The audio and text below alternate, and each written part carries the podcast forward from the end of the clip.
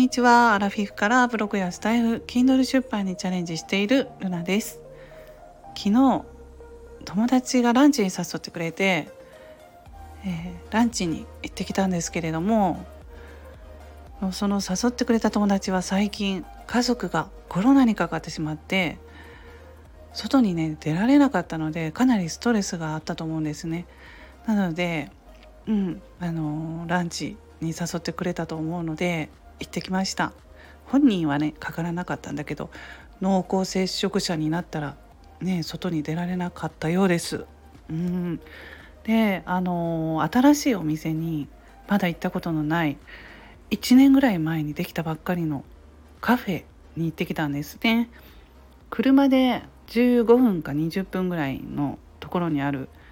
カフェだったんですけどすごくおしゃれだったんですよ。であの自家製で野菜とかねまあいちごも作ってるのかな。お店の隣にね農園を持っておられて無農薬の野菜を作っておられたのでその野菜がとっても美味しかったんですよ。もうそこは感動しましたね。野菜が本当に美味しいので、まあ、スーパーとかでね、まあ、売られてる野菜とかとはやっぱり味が全然違うかったので、まあ、感動していました友達と。であのサムネの方もちょっと載せたんですけどスイーツもいちごの美味しいスイーツも食べました。でねなんですけれどもそのあの値段ランチの値段がすごく高かったんですよね。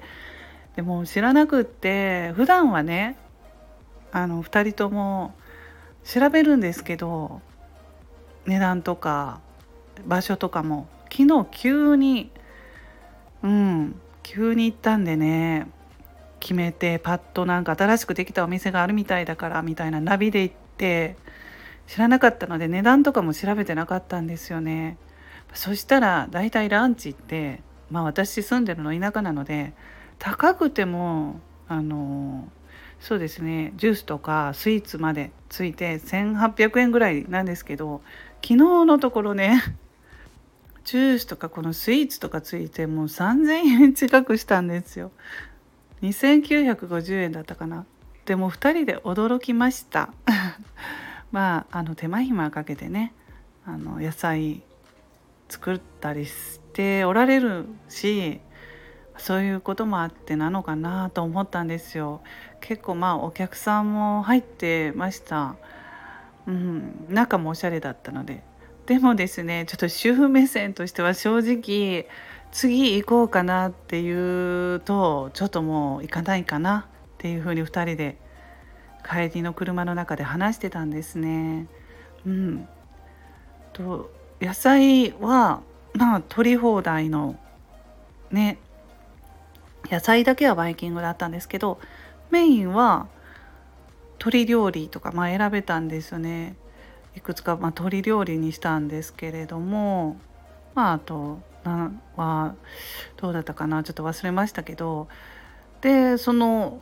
メイン料理のこう周りにはまた温野菜みたいな野菜なんですよね結局。だからちょっとね、まあ、厳しい目に主婦なので話してたら